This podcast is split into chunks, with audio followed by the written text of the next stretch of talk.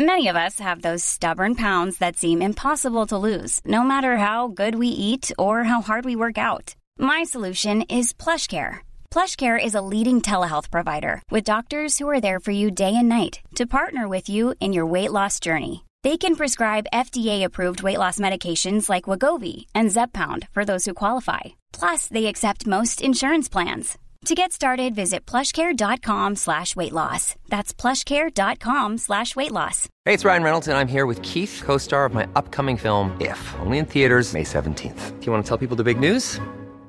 All right, I'll do it. Sign up now and you'll get unlimited for $15 a month in six months of Paramount Plus Essential Plan on us. Mintmobile.com slash switch. Upfront payment of $45 equivalent to $15 per month. Unlimited over 40 gigabytes per month. Face lower speeds. Videos at 480p. Active Mint customers by 531.24 get six months of Paramount Plus Essential Plan. Auto renews after six months. Offer ends May 31st, 2024. Separate Paramount Plus registration required. Terms and conditions apply if rated PG.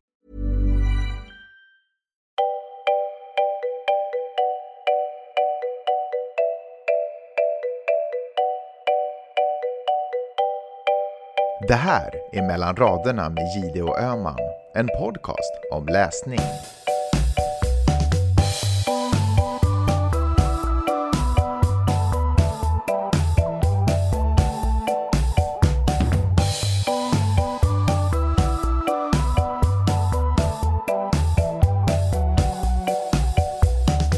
Hej Karin! Hej Peppe. Har du läst någonting från årets bok för det här avsnittet? Alltså jag har ju varit så besatt av den här nej och åter nej. Jag, undrar, jag börjar undra om det är jag som har någon slags medelålderskris, men jag har ju lyssnat på vartenda ord som den här eh, Nina Lycke eh, har skrivit. Och jag, pratade, jag vet att jag pratade om det här i förra podden och när jag eh, faktiskt lyssnade på förra podden så inser jag att jag genom hela inspelningen, Peppe, blandar ihop Nina Lycke, alltså författarens förnamn, med huvudpersonen Ingrids förnamn. Så att, jag, ja, så att jag säger hela tiden Nina om Ingrid, vilket är så här rookie-misstag. Det ska man inte göra när man har poddat i två år om böcker. Men det kanske är äh, lite... Jag reagerar inte på det. det kanske är lite symptomatiskt för att jag, jag liksom läser in så mycket av verkligheten i den här romanen så att jag tror att det är någon slags dokumentär om livet. Men visst hade den ett skönt slut va? Ja, men den har det och den, den har ett, ett lite filosofiskt slut som handlar om, eh, alltså jag ska inte spoila den sådär, men, men eh, temat i romanen är, behöver vi verkligen den här skiten? och med det så ja. menar jag eh, äktenskapet som konstruktion, jag menar det materiella, alltså de här golden handcuffs som man liksom sitter fast i, i, sitt, i sitt medelklassliv med, med villa, partner och kombi och hund och barn och, och allt det här som vi tror att vi måste göra, vi måste prestera och eh, hur en av huvudpersonerna liksom steg för steg bara skalar av sig de här sakerna och blir fri ja. som en jäkla eh, liksom fjäril ur en puppa. Det är otroligt kul tycker jag, för sådana här romaner brukar inte sluta på det här sättet, medan den person som, som följer med de här som man i början tycker är eh, mer sådär hedonistiska lustarna, att liksom åh, jag vill ligga med den här personen eller jag vill ha det här i mitt liv och de här markörerna och jag vill, jag vill ha den här eh, befordringen och, eller vad heter det, befordran och titeln eh, den personen blir liksom mer och mer inkapslad i mm. allt, allt det där eh, och tyngs ner eh, och liksom snurrar in sig. Det, det, är så jäkla snyggt gjort tycker jag, så att eh, jag vill nästan bara åka till en strand och meditera. Vet du vad Karin, när du sa så här, you had me att behöver vi verkligen den här skiten? Gör vi det Peppe? Behöver vi den här Nej. skiten? Nej, men jag tycker det var så bra, för exakt det handlar den, här, den boken om, Nej och åter nej. Behöver verkligen den här skiten? Och det är någonting som... Men jag tänker att det kanske är den här åldern man börjar fundera på det. Att vad är det som på riktigt är viktigt i ens liv? Men jag tycker att du eh, och eh, din familj, ni har ju faktiskt sagt nej till citat, den här skiten, slutcitat. Det har ju inte jag. Jag bor ju i en fin förort med en, en eh, familj. Jag, nu, inte så att jag vill överge min familj, men, men liksom allt det här materiella och det här ordnade livet. Ni har ju också ett rätt ordnat liv, men, men eh, eh vi har ju pratat rätt mycket fram och tillbaka om det här mm. Peppe och om jag tolkar dig rätt så är du och din man rörande överens om att vi behöver inte mer än det vi får när vi är frilansjournalister och redaktörer mm. och mediefolk här i Santa Monica och vi bor hellre billigare och lägger pengarna på annat liksom än fina mm. bilar och grejer. Och det är, det är så jäkla bra tycker jag. Ja, vi är ju väldigt lyckliga måste jag säga, men jag tänker också att det som gör en människa lycklig betyder verkligen inte att det gör alla människor lyckliga. Jag kan tro att många ska ha större ångest än vi, och jag har ju verkligen ekonomisk ångest ibland över att leva så här. Men eh, man måste ju bara räkna ut själv vad som, eh, försök, vad som inte ta, inte ta modell från Instagram, utan verkligen fundera handen på hjärtat vad man själv blir lycklig av. Du är å andra sidan the hustler uh, of all hustlers, så att du får ju ihop det på något magiskt sätt. Jag tänkte på det här faktiskt idag när jag pratade med uh, uh, den här kvinnan som heter Kina Seidler som har skrivit Det svenska techundret som jag pratade om förut. Jag, jag, intervjuade henne idag, jag var på en sån här um, vad ska man säga, business eller innovationskonferens med såna entreprenörer som startar helt galna projekt och så Eh, går det bra eller så går det dåligt? Och jag var där för att prata och så träffade jag Kina, hon har skrivit den här boken och så intervjuade jag henne. Och hon har ju då skrivit om eh, så kallade unicorn-företag som är värderade till väldigt mycket pengar inom mm. kort tid. Och Sverige har producerat en massa unicorns då. Jag tycker att det är ett, för det första ett ganska roligt namn, för man tror nästan ja, inte att verkligen. de finns.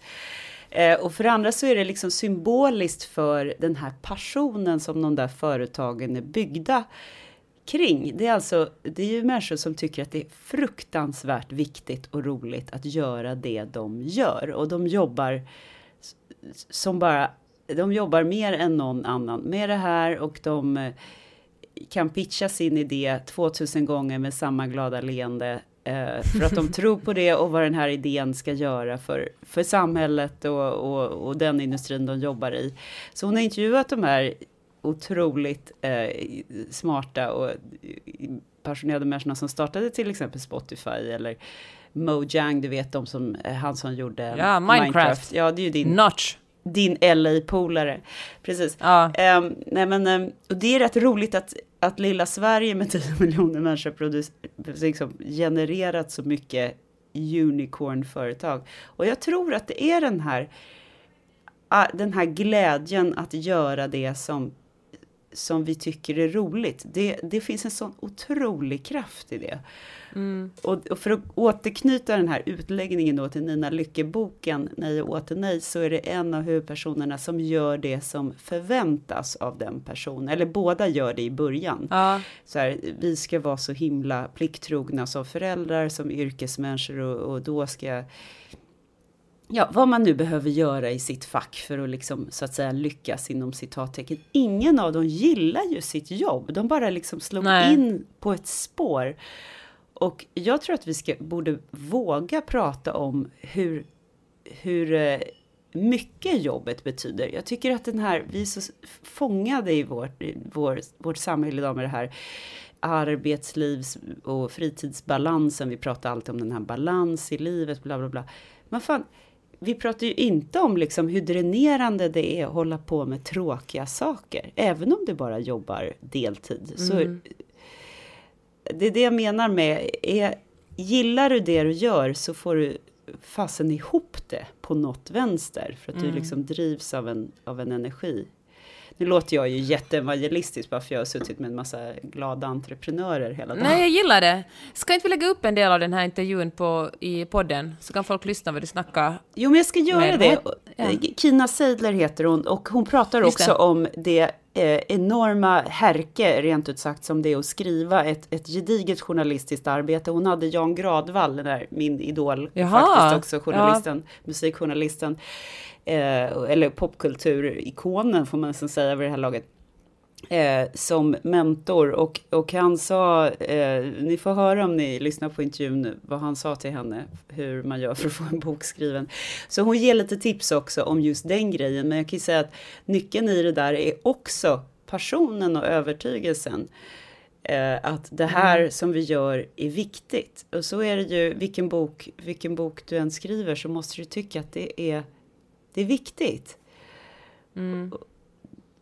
Och det, Den här berättelsen måste komma ut. Ja, liksom. den måste komma ut. Eh, och jag kommer tacka nej till grejer liksom för att det här, folk förtjänar att höra det. Och det är ju skitsvårt och det är ju samma sak i alla kreativa projekt, vare sig du ska starta någon techfirma eller någon måla en tavla eller vad som helst. Självhat är ju, och det, det här självcensurering, det är liksom det värsta som finns. Och det är ju samma med, med livsval förstås. Så det där fångar Nina Lycke på ett bra sätt för att vi blir ju i medelåldern blir vi ängsliga. Vi, vi blir ängsliga. Ja, jag, är är, jag tycker det. att jag är en ängslig människa. Jag behöver gå på såna här jäkla Eh, konferenser och träffa liksom, visionärer som har förlorat 100 miljoner och så fortsätter de ändå ungefär. För att jag behöver vakna upp i min ängslighet. Men hör du, det som när, jag började tala, när vi började tala om Mina Lyckor ska jag ju egentligen säga att vår samarbetspartner i den här podden är Årets bok. Och, nin, och Nej åt är ju en av tolv böcker som, eh, som le, lyssnarna och läsarna, alltså man kan lyssna på alla de här böckerna också, kommer att eh, rösta fram och en av dem kommer att vinna och uh, man kan rösta ända fram till den 26 augusti och då kan man, om man verkligen älskar en bok kan man gå in varje dag och lägga en röst på den här bokjäveln och se till att den vinner. Och vet ni, det är inte bara den här författaren och bokjäveln som kommer vinna eh, årets bok, utan ni kommer kunna vinna ett helt paket med årets böcker eh, om ni går in och röstar. Eh, det ni behöver göra är att motivera för oss. Eh, skriv på Instagram varför ni gillar just den här boken och varför ni röstar på just den här boken. Alltså, ja, ni som har lyssnat på oss i över ett år, exakt samma tävling som vi hade förra året. Det var så himla, himla roligt att läsa era bidrag och eh, eh, vinnaren hörde ju också av sig eh, när hon Ja. hade läst alla böckerna och berättade hur det hade varit för henne och, och dela med sig av all den här litteraturen och så till sina vänner. Så att det, var, det kändes som så jäkla, apropå energi, kändes som en grym tävling. Så tack Årets bok för att vi får ynnesten att jobba mer och också eh, dela ut era böcker till er lyssnare. Och får jag bara säga att sådana här tävlingar ska man alltid gå med i eftersom det aldrig är tusentals människor som deltar, utan tvärtom så har man en ganska stor chans att vinna. Så in med er nu på Instagram eller Ranna-podden och skriv en motivering. Du eh, Peppe, du har ju lyssnat på en helt annan typ av bok den här veckan. Ja, läst. jag har, eh, och jag har faktiskt old school läst boken med mina små ögon. Det är sådär. små finlandssvenska söta Ja. Muminögon. Det är Muminögon. Vad fan är det? De har ju väldigt vackra ögon. Har de det? Svampfröken har i alla fall så långa ögonfransar. Ja, men så det är alltså inte jag. Jag har ju liksom på, jag är påverkad nu över att jag har börjat följa Jonas Gardell på eh, Instagram och han skriver så otroligt kärleksfullt om Mark hela tiden och kallar honom det där jävla gamla Mumiltrollet och det känns lite gulligt. Jag börjar känna Kan så inte om du dig. kalla mig det? Ja, gud vad fint. Hör du, jag har läst Mishling av uh, Conor Affinity, som är en kvinna född 78 som bor i Kalifornien. Snabb Och, fråga, eh, Jag- heter hon ja. inte Affinity Conar? Ja, det gör hon säkert. Och det är jag som är lite dum i huvudet som inte fattar det.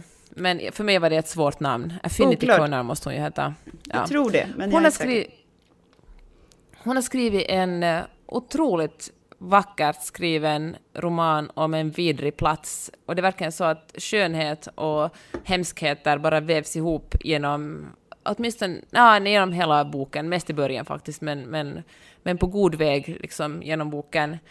Och det handlar om, eh, om tvillingarna Pearl och Stasha som åker till, eh, den början de åker till Auschwitz i en tågvagn tillsammans med sin eh, mamma och sin farfar. Och i den här eh, boskapsvagnen, alltså det är, ingen, det är inte som att de ska sitta i en kupé, utan de åker verkligen i en kolmörk bostadsvagn boska, utan mat, utan möjlighet att gå på toaletten och eh, ingen vet vad som kommer att hända när de är framme. Och där mamman försöker hitta på lekar för att få underhålla sina döttrar som är 11 eller 12 år gamla vid den här tidpunkten. Och eh, så kommer de fram och skiljs åt och, eh, och då skickas uh, mamman åt ett håll, farfar åt ett annat håll och tvillingarna få plats på Mengele Zoo som är alltså Mengele, alltså den här eh, nazistläkaren som gjorde experiment på men så gjorde mänskliga experiment. De får komma till honom och har en ganska nära relation med honom faktiskt. Och, eh, och den första halvan av boken utspelar sig enbart i Auschwitz. Och det finns på något sätt, det är liksom eh, alla har vi sett eh, filmer och, läst böcker antagligen och, och liksom läst dokumentärer från koncentrationslägren och det här liksom inte det, det är vackert skrivet, men det som händer där är så vidrigt att äh, jag ibland är tvungen att lägga ifrån mig min Kindle och lugna ner mig lite för att uh, ja, men, äh, ja, men, alltså, att verkligen ta ifrån människor deras, eller verkligen se på människor som, som, som varelser utan känslor eller, eller någon slags värde, utan bara utföra experiment, och speciellt på barn, det är fan inte okej. Okay. Alltså, när du och berättar tänkte... allt det här Peppe så sitter jag liksom och håller man säger, handen för munnen och försöker andas lugnt genom näsan. För jag mår så fysiskt illa av det här. Mm. Jag blir så fruktansvärt känslomässigt berörd. Och du och jag pratade ju innan om den här mm. nomineringslistan. Och eh, jag, jag, jag, sa till dig att jag kommer inte klara att läsa den här boken. Mm. Så du liksom tog på dig så att säga och läsa ja. den. Eh, hur, hur, hur, hur fixade du det? Så att säga? Ja, men det finns, den är otroligt vackert skriven och den är skriven ur tvillingarnas perspektiv, så det finns på något sätt en, en, eh, en lekfullhet bland allt det här vidriga. Det handlar liksom också om att hur människan på något sätt klarar, sig att, klarar av att anpassa sig till de mest, jag menar, till de mest overk, liksom, så, alltså att man kan anpassa sig till och med hel, till helvete och på något sätt skaffa en vardag i helvete för, för att man är tvungen. Och det blir liksom drömst ibland, ibland för att de här tvillingarna har en liksom speciell de har en speciell kopp, alltså inte bara koppling till varandra, men det är som om de skulle dela medvetande ibland, så de bestämmer sig och kommer till det här, till, när de kommer fram så delar de upp det, så den ena tvillingen har hand om det förgångna och den andra tvillingen har hand om framtiden. Den ena har hand om det goda och den andra har hand om, om det roliga och så på något sätt försöker de komplettera varandra men också avlösa varandra i det hemska så att den ena inte ska behöva ta ansvar över allt det vidriga. Och um, det är väldigt, um, och så planerar de tillsammans hur de ska hur de ska mörda Mengele och liksom hur de ska hitta sin mamma och sin farfar. Och, och på något sätt, de kommer ganska sent, eller vi som läsare vet att, att, att, att det är inte så långt kvar innan den röda armén kommer att, att storma och, liksom, och liksom jaga bort nazisterna. Mm. Så de kommer liksom, tror det på hösten 1944 och så man, liksom, man lever med de här tvillingarna där i, i lägret så hoppas man, så vill man bara att tiden ska gå lite fortare för att man vet att snart kommer de, snart är det ett slut på det här. Men, men vet du, det är men, ju ett otroligt skickligt eh, grepp eh, rent narrativt att ge oss läsare den förtröstan som det innebär att de kommer ändå klara sig. För det är ju för fasen enda sättet att orka med ja. den här typen av läsning. Jag berättade ju i förra podden om eh, om den här eh, barnboken eh, av Jessica Baubonde som, eh, som jag läste för mina det. barn. Och där vet, det är ju samma sak där, att där vet vi att de här eh, människorna, de här barnen som berättade om alla de här vidrigheterna som de och deras familj utsattes för, they lived to tell. Eh, och, och, annars hade det ju liksom aldrig gått, förstår du? Eh, ja. Så att det, det ja. gör att jag möjligen skulle kunna eh, klara av en sån här läsning, men ja. Det, det, låter... det, går, det, slut, det mm. slutar inte... Alltså jag tycker de, ni, ni, jag tycker Karin att du ska våga dig på den här, för språket är verkligen mm. otroligt fint och det finns liksom, det är inte alltid, det är inte helt nattsvart. Man, eh, det blir liksom, man ser en ljusning och det, är ingen, det, är liksom ett, ett, det blir ett fint slut om vi säger så.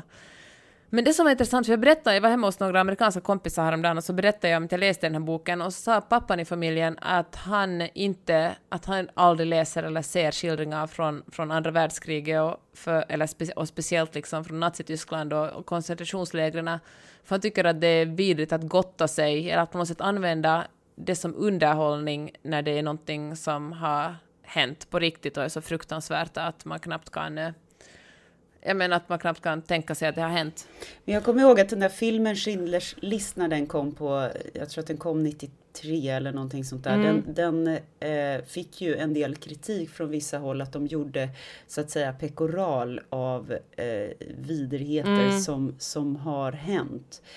Eh, och eh, jag tycker att hans kritik är intressant den här, eh, din kompis, för att det påminner lite om det som du och jag pratade om kring Peter Madsen-rapporteringen och, och Ja, precis eh, så här, grafiska skildringar av eh, unga eh, styckade kvinnokroppar och så vidare i media i under någon slags eh, pretext att det här är journalistiskt gediget grävarbete. Nej, i själva verket är det bara någon slags eh, snask liksom. Och liksom Netflix är ju fylld med dokumentärer av folk som är mördade här och där. Den där var det någon au pair som anklagades för att mörda någon i Italien eller liksom, eller jag menar, eller eh, sekter som har tagit livet av där människor har begått självmord. Och det där radioprogrammet som du och jag lyssnade på, Min vän mördaren också. Ja men precis. Ja, men ex, ja fast, ja kanske det också. Ja men visst är det också.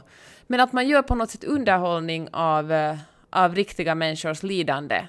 Men då tänker jag så, och då, men då tänker då har jag liksom ett större förståelse för deckare och, liksom, och just CSI eftersom jag tänker att den mörka sidan finns hos människor, att, att, det, det, att vi på något sätt får utlopp för, att det på något sätt eh, man tar bort, Alltså, man går omkring med dödsångest, men så ser man när det värsta händer och det är inte på riktigt. Det är som vi talar om, att man kan få gråta till någonting som inte har hänt på riktigt, att det, gråta för någonting ofarligt är samma sak att, att liksom bli rädd eller känna ångest för någonting som på riktigt är ofarligt. Därför är det okej okay med liksom fiktion. Men, eh, men när det kommer liksom, när man, men när man gör samma sak med riktiga brott så det är man verkligen som om man på något sätt eh, parasiterar på någon annans olycka. Och då tänker jag på, är det, men var, var någonstans på den här genren hamnar då liksom eh, Auschwitz? Är det, är det, för jag kan se att det, finns, att det är otroligt viktigt att man berättar om det som hände. Att liksom, och det är kanske är ett bra sätt för folk att ta till sig information är just eh, i film och, och, och litteratur. Att, att vi inte glömmer bort de vidrigheter som skedde under andra världskriget. Det finns liksom en... Jag menar att, att det är ett vittnesmål som måste, måste gå vidare. Och det är därför att vi, det är viktigt att vi läser om det. Men samtidigt är det ju faktiskt ett gottande i vidrigheter. Men är det verkligen ett gottande ifall, ja, jag... jag men förstår du min fråga? Jag, ja, jag, förstår, jag, jag förstår precis din fråga, men jag tror att det är så fruktansvärt, alltså det är liksom mer viktigt än någonsin, någonsin att inte glömma förintelsen.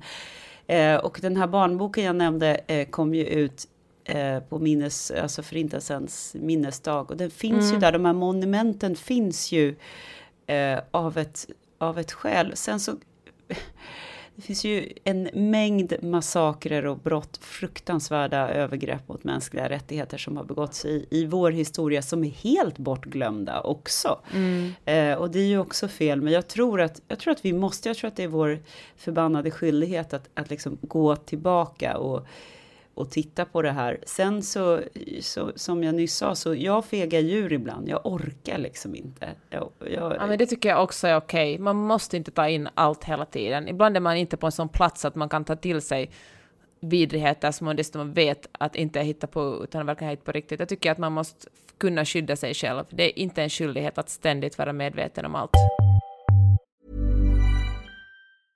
Ryan Reynolds here from Mint Mobile. With the price of just about everything going up during inflation, we thought we'd bring our prices down. So to help us, we brought in a reverse auctioneer, which is apparently a thing. Mint Mobile unlimited premium wireless. Ready to get 30, 30, bit to get 30, bit to get 20, 20, 20, bit to get 20, 20, bit to get 15, 15, 15, 15 just 15 bucks a month. So, Give it a try at mintmobile.com/switch. slash $45 up front for 3 months plus taxes and fees. Promo for new customers for limited time. Unlimited more than 40 gigabytes per month slows. Full terms at mintmobile.com. Ever catch yourself eating the same flavorless dinner 3 days in a row, dreaming of something better? Well, HelloFresh is your guilt-free dream come true, baby. It's me, Kiki Palmer. Let's wake up those taste buds with hot, juicy pecan crusted chicken or garlic butter shrimp scampi. Mm. Hello Fresh. Stop dreaming of all the delicious possibilities and dig in at HelloFresh.com. Let's get this dinner party started.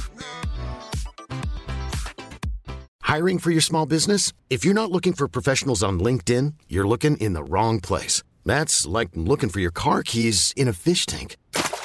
LinkedIn helps you hire professionals you can't find anywhere else, even those who aren't actively searching for a new job but might be open to the perfect role. In a given month, over 70% of LinkedIn users don't even visit other leading job sites. So start looking in the right place. With LinkedIn, you can hire professionals like a professional. Post your free job on linkedin.com slash achieve today. Jag, jag, alltså när jag läste den här boken och speciellt när de här barnen skildes åt från sina föräldrar så tänkte jag mycket på såklart dagens USA där eh, en, en strategi nu vid liksom de här södra gränserna mot eh, Mexiko och resten av av eh, Mellanamerika, där man verkligen har som strategi att skilja åt barnen från sina föräldrar som ett sätt att avskräcka liksom, folk för att 18, 18 månaders barn. Ja. Eh, och nu citerar alltså, jag John 20, Kelly. Ja. ja. They'll, they'll be put into foster care or whatever, sa John Kelly. Och så har de tappat bort 1500 barn. Har de ingen aning om var de är? Liksom. Visst är det, alltså det är ju... Ja, det, jag får alla hår står upp på min, till och med håret på mitt huvud står rakt mm. upp när jag tänker på det, för det är så, det är så vidrigt.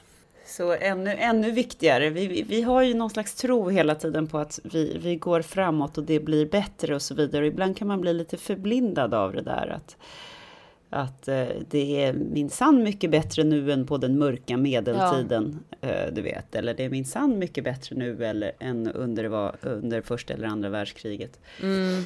Mm. Men ja, eh, historien men kan också hans, gå bakåt. Ja. Hans Rosling sa ju faktiskt att det blir bättre och han måste väl, och han stämmer väl delvis, men jag tänker att bara för att det är bättre på ett ställe kanske det kan faktiskt bli sämre på ett annat ställe. Vi är liksom inte immuna på något sätt mot att, att det ska bli sämre. Att det blir bättre handlar ju om att folk verkligen, det finns människor som kämpar för att alla människors lika värde och jämställdhet och jämlikhet och ekonomisk på något sätt att, ja men ekonomisk jämlikhet också, och det är orsaken till att till att det blir bättre. Jag menar, vi kan ju inte, om vi bara ger upp och, och tror att saker och ting ska reda ut sig av sig själva, så då kommer vi att röra oss baklänges.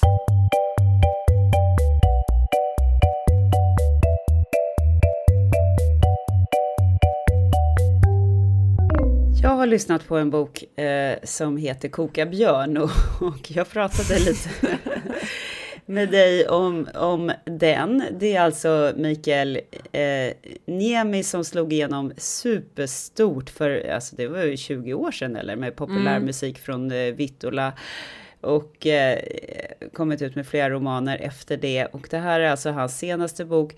Den är intressant, den är lite i samma genre som den här 1793 eh, av Niklas mm. Natt och Dag som jag blev så förtjust i, som också hör till årets bok, eh, nomineringslistan. Eh, Koka björn handlar nämligen också, det är också en historisk roman i kombination med en mordgåta. Det kanske är en ny trend, vad vet jag.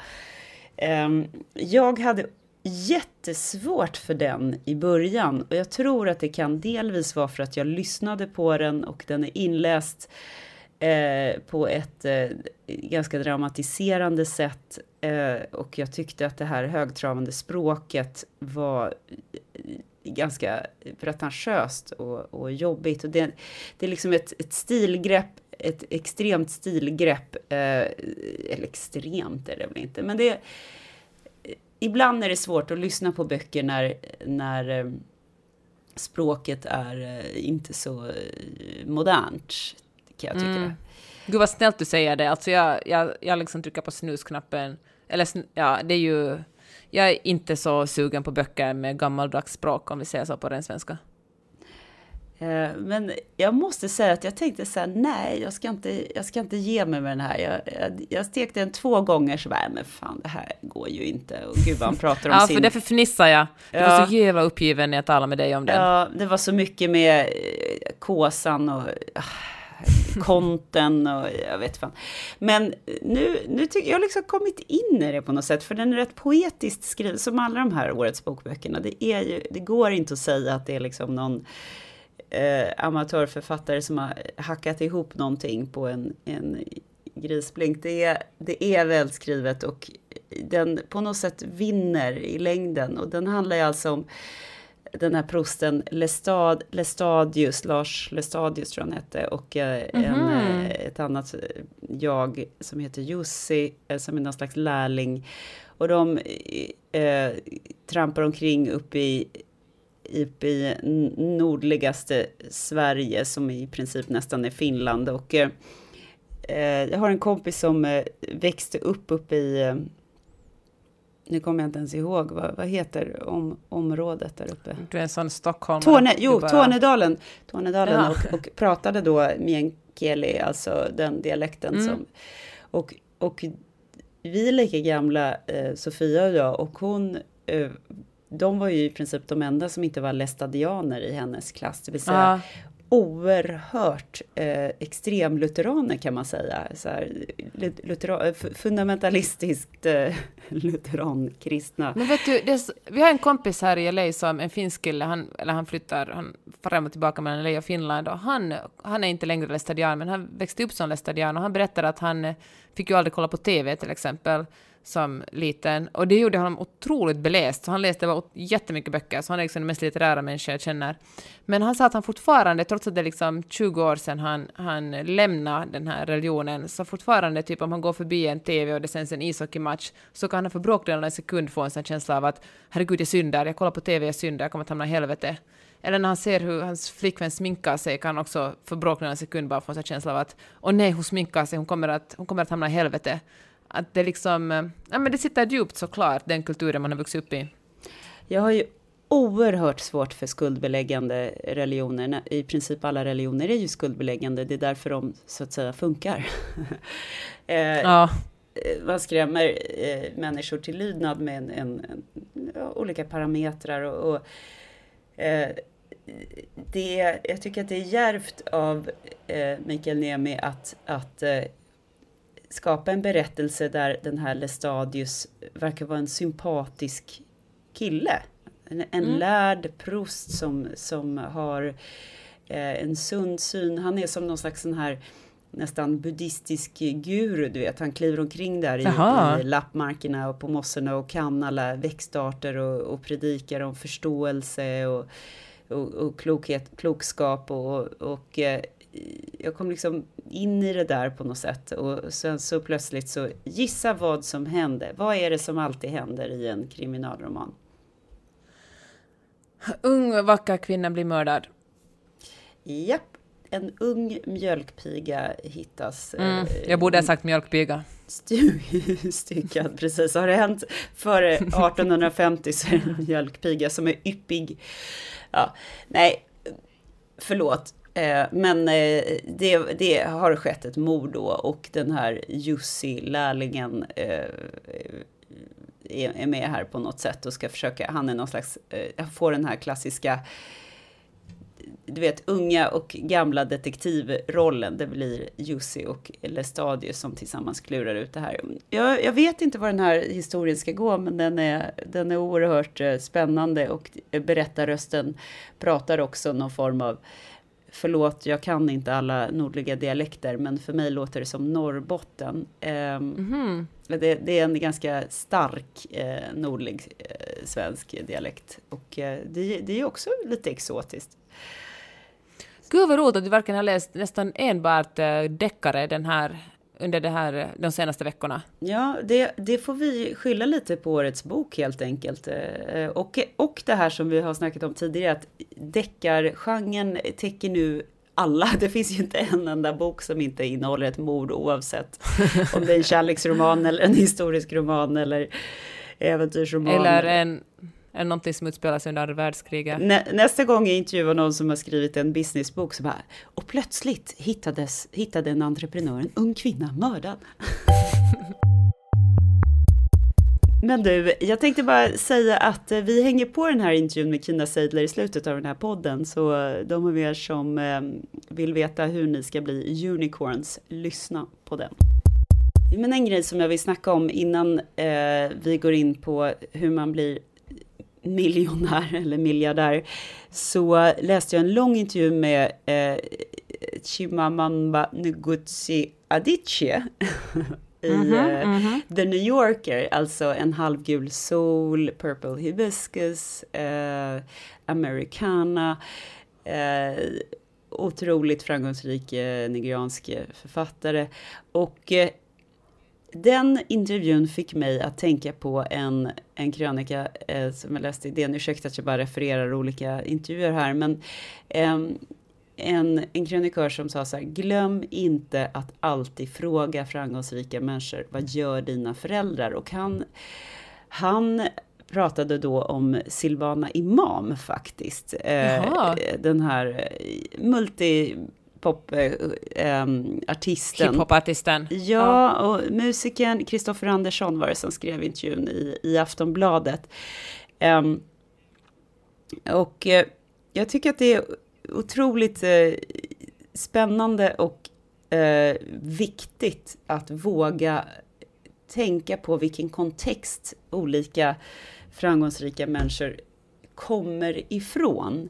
Därför att Chimamamba eh, Ngozi Adichie har, kommer, har alltså akademiska föräldrar och har, har under sin barndom och sin uppväxt blivit matad med det är viktigt att du uttrycker dig. Dina åsikter räknas. Hon har liksom fått mm. ett akademiskt självförtroende. Och det är samma sak med Silvana Imam som, som har eh, akademikerföräldrar. Eh, sen att hon väljer en konstform som är eh, rapmusik eller vad det nu är, eh, eller en bok eller en film, det, det är liksom oviktigt. Jag tänker att vill man ha eh, en unge som, som, gör, som, har, som drivs av den här personen, att det du gör är viktigt, eh, vare sig det blir ett unicornföretag eller eh, en låt mm. eller, eller vad fasen du nu vill hålla på med. Eh, tala om att den personens röst räknas. Liksom, ha det klimatet hemma. Det är så, det, jag, tror att det är så, jag tror att det är ett recept på lycka och också framgång, åtminstone emotionell framgång. Mm. Vad tror du? Ja, och jag, tyck, ja, men jag håller verkligen med om det. Sen tror jag faktiskt finns en annan, såklart att uppmuntra sina barn och försöka ge dem allt stöd och kärlek man kan, men jag tror också att har man akademiska föräldrar eller föräldrar från medelklassen och övre medelklassen har man ju faktiskt lättare att lyckas rent praktiska skäl eftersom eh, men eftersom föräldrarna kanske har kontakter som kan hjälpa en eller, eller själva kan lyfta upp en och för att det säkert är lättare att, eller med, med större självklarhet för en själv kanske att studera vidare och söka definitivt. jobb som ens föräldrar har. Ja, definitivt. Att, dörrar, dörrar öppnas för dig. Det finns säkerligen pengar eh, för att du ska liksom åtminstone klara och eh, orka, eh, fixa och studera liksom några år. Ja men precis, och kanske den så, ekonomiska, ja. en, liksom, ekonomisk uh, trygghet också som gör att man väljer att, att plugga istället för att, att börja jobba genast efter skolan. Mm. Och, uh, och det finns ju såklart folk som kommer från arbetarklassbakgrund som klarar sig superbra, men det, man har ju liksom en extra skjuts om man ju högre upp i, i, eller ju mer pengar ens föräldrar har och kanske bättre utbildning. Jag tänker bara att, att alla journalister ska våga ställa den där frågan. Vad gör dina föräldrar? Ja, så bra! För det är så lätt att vi bygger någon slags sån här, äh, du vet, from rags to riches eh, saga verkligen. för att det dramaturgiskt låter så himla härligt. Men the American dream, men mm. exakt som du säger, det är största lögnen liksom att vem som helst kan bli vad som helst. Nej, det är faktiskt mycket svårare om man har det ekonomiskt svårt eller kommer från arbetarklassen. Det går, men det är mycket, mycket svårare. Speciellt i det här landet. Jag menar i, välfärds, i välfärdsnorden, än så länge borde det vara lite lättare, men fan allt... Eh, ja, vi rör oss ju inte mot ett mer jämlikt, mer liksom jämlika länder precis. Eller åtminstone inte i Finland där allt bara man privatiserar sjukvård och, och det ena och det andra. En annan intressant sak som jag tycker eh, framkom in i den där intervjun med, med Chimamamba eh, är att hon eh, eh råkar ut för så otroligt mycket kritik från andra afrikanska författare, andra intellektuella, andra svarta, alltså folk som mm. hon tror är hennes peers så att säga, hennes jämlikar och hennes eh, supporters så får, får hon liksom, råkar hon säga ett förfluget ord som inte riktigt lirar med eh, någons uppfattning av vad som är inkluderande eller inte så får hon så fruktansvärt mycket kritik. Att hon måste vara så här Men, övermänskligt eh, PK ja, i korrekt. allt hon gör. Liksom. Ja. Men är inte så också inom feminismen och säkert många andra grupper här också liksom i Norden. Det är på något sätt lättare att attackera varandra än att verkligen attackera patriarkatet eller någon med mer makt. Det är på något sätt lättare att attackera, attackera inom den egna gruppen. Eller? Att det är ja. farligare att, att gå mot, eh, att, att sparka uppåt ändå. Jag, jag tror också det, men det är så förgörande. Det, för att hon har ju gjort så fruktansvärt mycket. Skitsamma liksom ja. hur hon, eh, varför eller hur, hur, hon, hur, hur hon kom dit hon är idag. Nu är hon ju en, en ikon, nu är hon världskänd.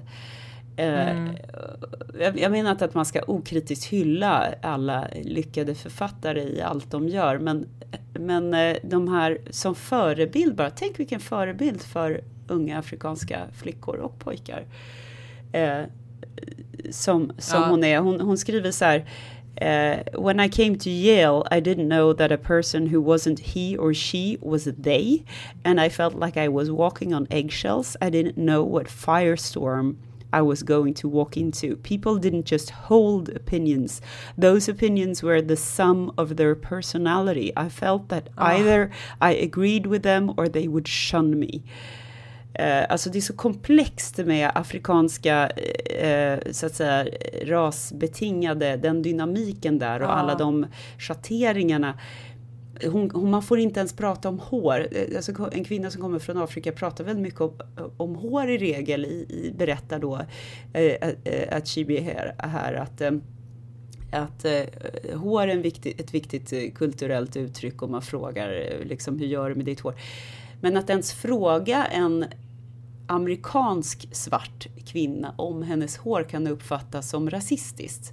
Så att hon, Ja men det skriver hon om i Americana. Ja, det är så precis. spännande. hon trampade, americana står, det, det begreppet betyder liksom en, det, det är som ett förklenande ord som afrikanska kvinnor använder mot eh, Ja. liksom, någon som har flyttat till USA. Amerikaniserade- Börjar, ja, precis. Börjar tycka att det är jätteviktigt att gå runt med en stor vattenflaska hela tiden för att rehydrate. De skrattar åt sådana här saker liksom. Eh, så att, ehm, och sen då hemma, även bland då de här mer progressiva eh, nigerianerna så var hon kontroversiell för att Vissa av dem tyckte liksom att det här med feminism, det, var, det är ett västerländskt koncept. Du vet, du, du, du, det du gör är att du företräder någon slags koloniserad eh, begrepp liksom, kring kvinnor. Du har liksom iklätt dig någon slags konstruktion här. Eh, och, alltså, det var som att hon trampade fel hur fan hon gjorde. Och så Ja. blev hon en talesperson för någon slags, något sminkmärke och då tyckte hon att du är inte är feministisk. Och sen så skrev hon den här boken We should all be feminists som delades ut i hela Sverige bland gymnasieungdomar. Då var det inte bra. Alltså, det, det går liksom inte riktigt att vinna heller. Eh, och eh, jag tror att då glömmer man Ja, bort men, saker, ja. andra saker hon har gjort som har varit otroligt Ja. värdefulla. Till exempel att hon har skrivit eh, i igbo och eh, yoruba och sådana här afrikanska språk då som talas bland annat i Nigeria. Som, där är inte, de är inte ens, det finns inte ens så mycket litteratur skrivna på de här språken. Så hon har gjort en, en, en väldigt stor kulturell gärning i det. Men, men det är som att den här feministaspekten har på något sätt överskuggat författarskapet i vissa delar. Det är så Ja. jag uppfattar det. Och det måste vara ganska tufft för man kan ju inte säga, kan jag tänka mig, som framgångsrik internationell, internationell kvinnlig författare att liksom, kan ni sluta tjata om det här med feminismen? Kan ni prata om mitt författarskap? Kan ni prata om Nej. språket? Så man får liksom bara hacka i Ja. sig folks uppfattningar av vem man egentligen är när man blir en offentlig person. Så att den här intervjun handlar om hela den här resan. Eh, jättespännande. Ja, gud vad, kan du lägga upp den någonstans så vi andra Mm. också kan ta del av den? Ja, och jag... Typ jag, på vår Facebook-sida kanske? Ja, hehe. Jag tror, tror att jag Eller skicka den till mig så gör jag det. Media manager. Ja. Jag tänker att som läsare, vare sig det är liksom att läsa böcker eller sociala medier eller eh, intervjuer, så kanske man måste försöka, eller man borde anstränga sig för att försöka förstå istället för att anstränga sig för att reta sig på någonting. Jag tänker att, att, ha en, att vara den, den välvillige läsaren tror jag att vi skulle göra, världen skulle bli lite bättre av. Vad Speciellt på klokt. Twitter kanske. Ja, att vara Ja. den välvillige läsaren även när vi läser romaner. Att inte, som jag gjorde lite där i början, inte så lite heller vad gäller Koka björn. Att det bara, äh, det här är inte för mig. Du vet, att, Ja. att man dissar någonting efter två rader. Eh, därför att eh, ge saker en chans. Och Ja men precis. precis, en välvillig tolkning. Det är fint. Det var fint sagt Peppe. Tack Karin. Ska vi avsluta den här podden med dessa välvilliga ord? Ja, det tycker jag. Och eh, glöm inte att gå in på våra sociala medier. Där får ni ett varmt välkomnande av Peppe Öhman. Av mig! Men även av mig faktiskt ibland. Och eh, lämna kommentarer. Skriv in. Vi kommer lägga upp eh, reglerna kring den här tävlingen också på, på Instagram och Facebook där ni kan skriva in era motiveringar. Hör du, eh, Karin och alla ni andra, vi hörs nästa vecka. Ja, det gör vi. Puss och kram. Puss och kram! Hej då! Okej, ja,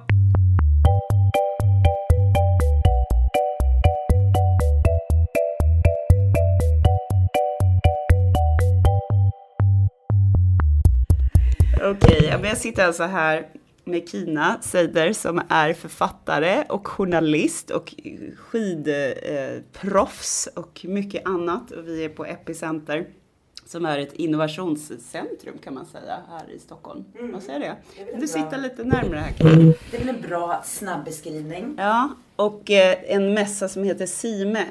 Eh, eller mässa är ju alldeles för banalt ord för sådana här häftiga saker. Man måste säga eh, meetup eller eh, Conference Innovation Ja. Meetup where, where successes are born. kanske. Precis, och det bara haglar så här businessjargong och massa häftiga ord och massa nya uttryck och förkortningar och så här. Och därför är det så härligt att sitta här med Kina som är, skriver journalistiskt, skriver konkret, eh, berättande, no nonsense, men som verkligen förklarar för vanliga dödliga om det svenska techundret som är titeln på din nya bok. Mm. Hur kom du på den här idén, Kina? Men jag är oerhört fascinerad över det faktum att lilla Sverige har lyckats producera en mängd konsumentvarumärken inom tech som är så kända för oss vanliga dödliga. Som är så framgångsrika och så stora och som har satt Sverige på kartan i den utsträckning eh, de har gjort det. Som Spotify och Klarna och Skype och Mojang då som är bolaget bakom Minecraft. Så hur kommer det sig att det här lilla landet, eh, det var det som gjorde att jag ville skriva den här boken. Sen efterhand så har ju det som har blivit mest intressant för mig har ju varit de här personerna bakom, alltså entreprenörerna bakom. Hur har de byggt upp de här bolagen? Hur är de funtade för att palla med att bygga den här typen av bolag? Så jag har fokuserat på lite så unicorns då, lite, lite liksom kliché, banal, löjlig eh, uttryck egentligen. Men alltså bolag som är värderade till eh, över en miljard dollar kallas ju för enhörningar. Varför världen. gör de det? Därför att de är så få. De sticker ut. Man tror inte riktigt att de finns. Exakt, men nu finns det 263 stycken i världen. 69 av dem kommer från Europa och 7 från lilla Sverige. Och det är väldigt många om man jämför med landets storlek. Ja, om man jämför, vad- i USA bor det 360 miljoner människor eller något Mm, sånt där. något sånt. Det är faktiskt helt otroligt. 10 miljoner i Ja. Sverige så bara producerar vi. Ja, men okej. Vad är det, är det, är det vattnet? Vad är grejen? Ja, det är, ska vi ta klimatlära? Ja, jag pratar om det. Precis, Rousseau.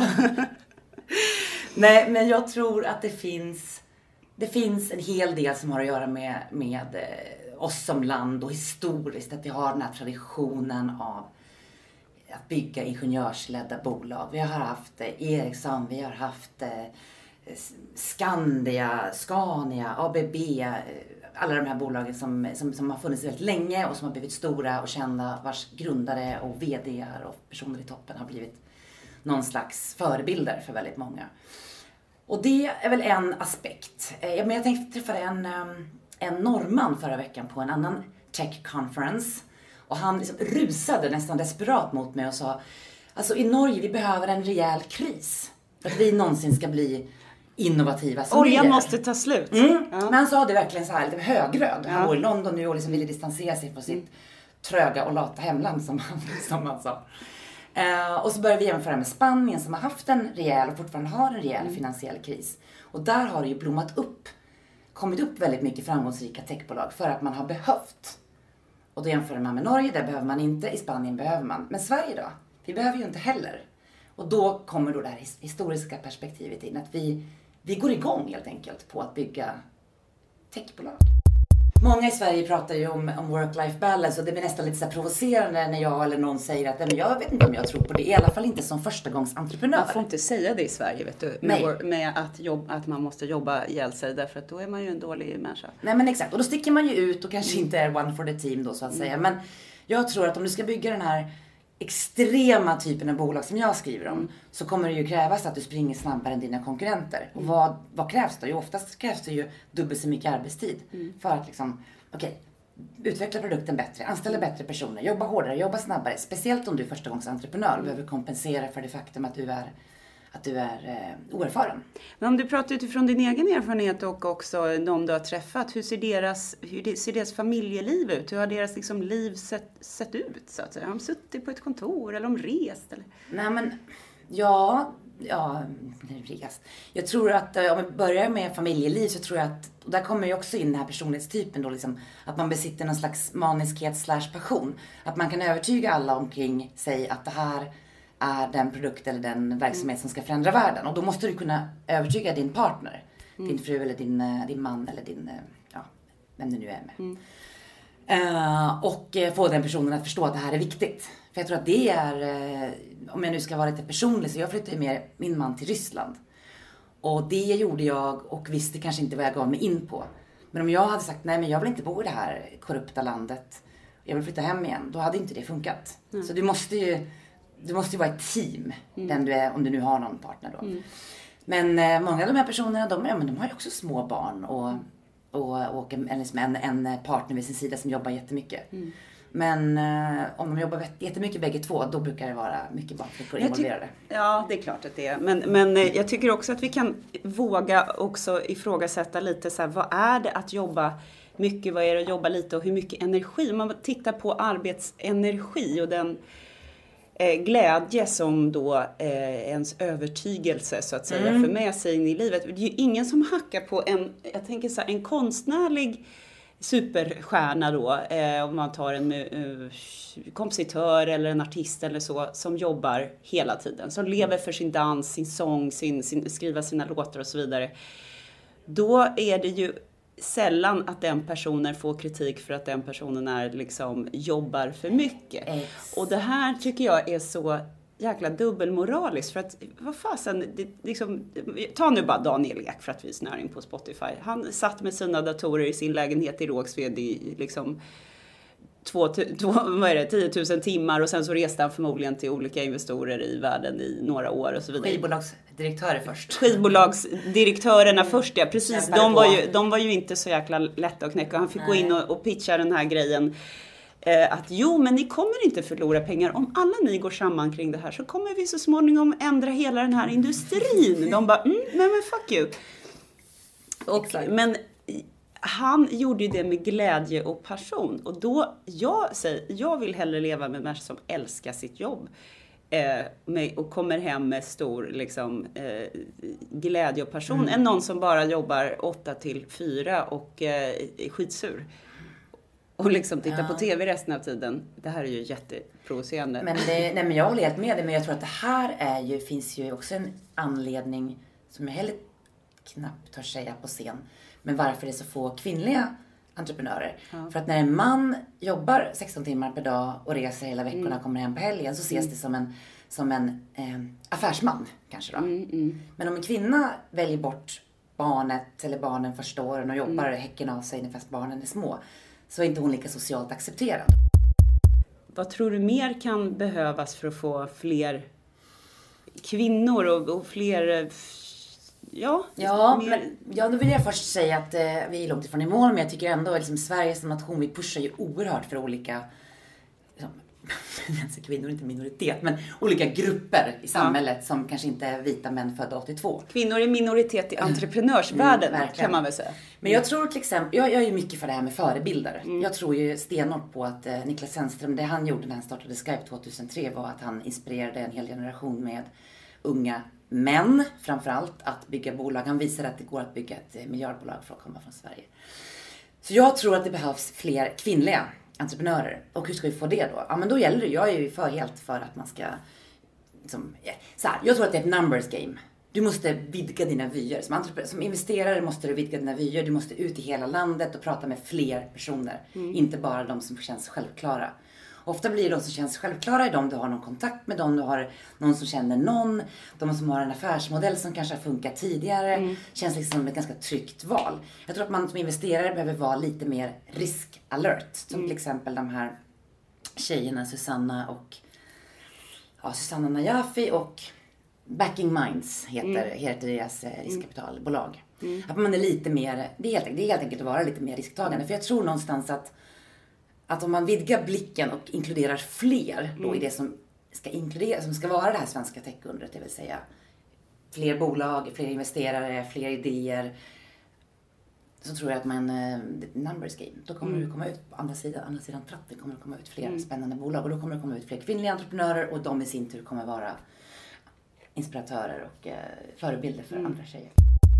De här personerna jag skriver om, de lyckas ju, vad de än egentligen sysslar med, så lyckas de för sig själva och för investerare och för de de ska anställa, liksom, de lyckas få det här att låta som att det här är den produkten eller den idén eller den visionen eller den tjänsten eller appen som kan påverka världen och världen kan inte klara sig utan den. Och då kan det vara en, en telefonnummerupplysningsapp.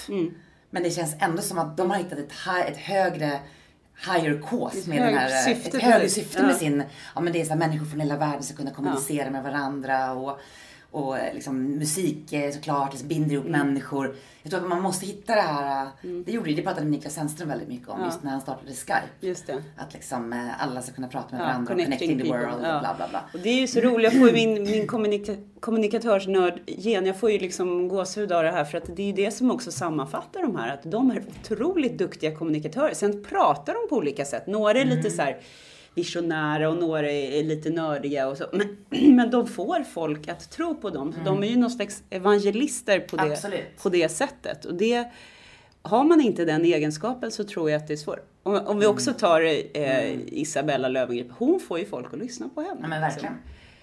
Jag tycker att det är, det är otroligt coolt. Men ehm, med de orden kan man väl säga att det är förmågan att kommunicera också. Och eh, eh, sätta ord på sin person som, som gör att eh, vi kanske kan tjäna en miljard dollar en dag. Nej. Nej men eh, faktiskt eh, skapa nytta, det, det är väldigt kul. Och eh, jag vill varmt rekommendera den här boken som alltså heter Det svenska techundret av Kina Seidler med Z. Um, vilket förlag har det kommit ut på? Pagina Just det, förlag. Pagina förlag. Hur var själva skriv, bara lite kort i slutet, för att det gillar våra lyssnare att lyssna. Ja, då ska ni få höra. Det var jättejobbigt. Mm. Och jag förstår varför inte fler människor skriver den här typen av faktaböcker. Den är väldigt lång boken och kanske blev lite, vi fick klippa lite grann på slutet. Men det var väldigt många, många timmar. Fredagskvällar och pyjamaskvällar och söndagar och lördagar och svett och tårar och ångest. Du fick verkligen jobba med den här personen som vi just, Ja. övertygelsen som vi pratade om nyss. Nej men det, det går ju inte att ge upp en sån här Nej. sak. Speciellt om man har bestämt sig och speciellt om man har ett förlag som har liksom bokat en trycktid. Ja. Så det var ju bara att köra. Men det var ju så oerhört ansträngande. Först att få de här personerna att gå med på att prata. Och prata om saker som de inte har pratat om i 10 000 intervjuer tidigare. Så där var det liksom min så här, diplomatiska förmåga och min ja, någon slags, eh, ja, lite så här rävspel och få med alla. Men du, han är med och, och hon är med och ska inte du eh, Mm. också vara med? Alltså det här spelet liksom. Oerhört ansträngande. Och sen så får de här, ofta var ju de lättare än, än, än kommunikationsdirektörerna. Ja, det är vi som är grindvakter. Det är ni som är grindvakterna, liksom verkligen Fort Knox där. Och, många, men det, och det kan jag också förstå, de har väl en uppgift som, de, som man ska liksom fylla. Så när det var klart så skulle jag då få de här personerna att ställa upp på intervjuer och helst två. Eh, så det skulle bli lite mer kött på benen. Och då bokades ju de alltid av och om Ja, eftersom det här kommer sist på prioriteringen vilket jag kan respektera. Så det var ju liksom ett halvår där. Och sen då alla de här timmarna med att skriva ut och sen alla timmarna med att vad egentligen vill jag, vill jag med det här? Våndan, ångesten, kan jag någonting? Och sen, och sen ungefär fyra månader av liksom bara redigera och skriva om. Och, nej, men alltså, det var oerhört kul när det kom ut. Men jag hade hela tiden min, min, eh, min eh, mentor, eh, Jan Gradvall. Hans ord ringde i mina öron. En bok blir inte skriven av att du springer på cocktailpartyn. En bok blir skriven när du sitter på din rumpa. Ja, och säger nej till cocktailpartyn. Ja, men alltså, gud. Jan Gradvall är en briljant journalist som Ja. jag också eh, eh, hade nöjet att träffa då när jag jobbade i musikbranschen. Nu när jag jobbar i kollektivtrafikbranschen finns det inte så många coola journalister, men desto mer innovatörer. Och eh, jag är så himla glad att få prata med dig om det här. Jag brinner ju för eh, tech och eh, innovation också. Och även för bra fackböcker. Och Vi pratar mest om skönlitteratur i mellan raderna, men då och då så kommer jag eh, och nörda ner mig med en businessbok och det här är eh, en av de bättre. Och den här boken behövs. Det fanns liksom ett hål i bokbranschen. Eh, varför har ingen skrivit om det svenska techundret? Eh, så att det är väldigt kul och jag är imponerad över det här jäkla jobbet Kina. Vad är nästa projekt då? Jag vet inte. Jag vill ju göra någonting som har med lite, kanske inte bara så mycket män i. Mm. Men det blir en faktabok. Det tycker jag är kul. Jag tror att det blir någonting med tech också. På Ja. något vänster. Nu har jag liksom nördat ner mig i det här och tycker att det är kul. Ser fram emot det. Ja. Tusen tack för att vi fick chans att prata. Tack för att jag fick vara med. Du har lyssnat på Mellan raderna med Gide och Öman. En podcast om läsning med programledarna Karin Gide och Jeanette Öman. Glöm inte att du kan mejla dem på mellanraderna-podden snabel gmail.com.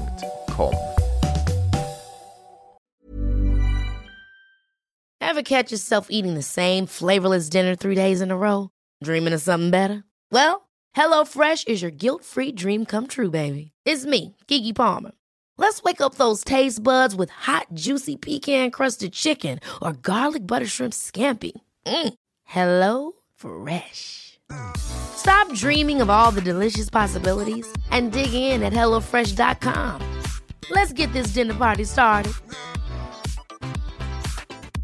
Hey, it's Paige DeSorbo from Giggly Squad. High quality fashion without the price tag. Say hello to Quince. I'm snagging high-end essentials like cozy cashmere sweaters, sleek leather jackets, fine jewelry, and so much more. With Quince being 50 to 80% less than similar brands. And they partner with factories that prioritize safe, ethical, and responsible manufacturing. I love that. Luxury quality within reach. Go to quince.com slash style to get free shipping and 365 day returns on your next order. Quince.com slash style.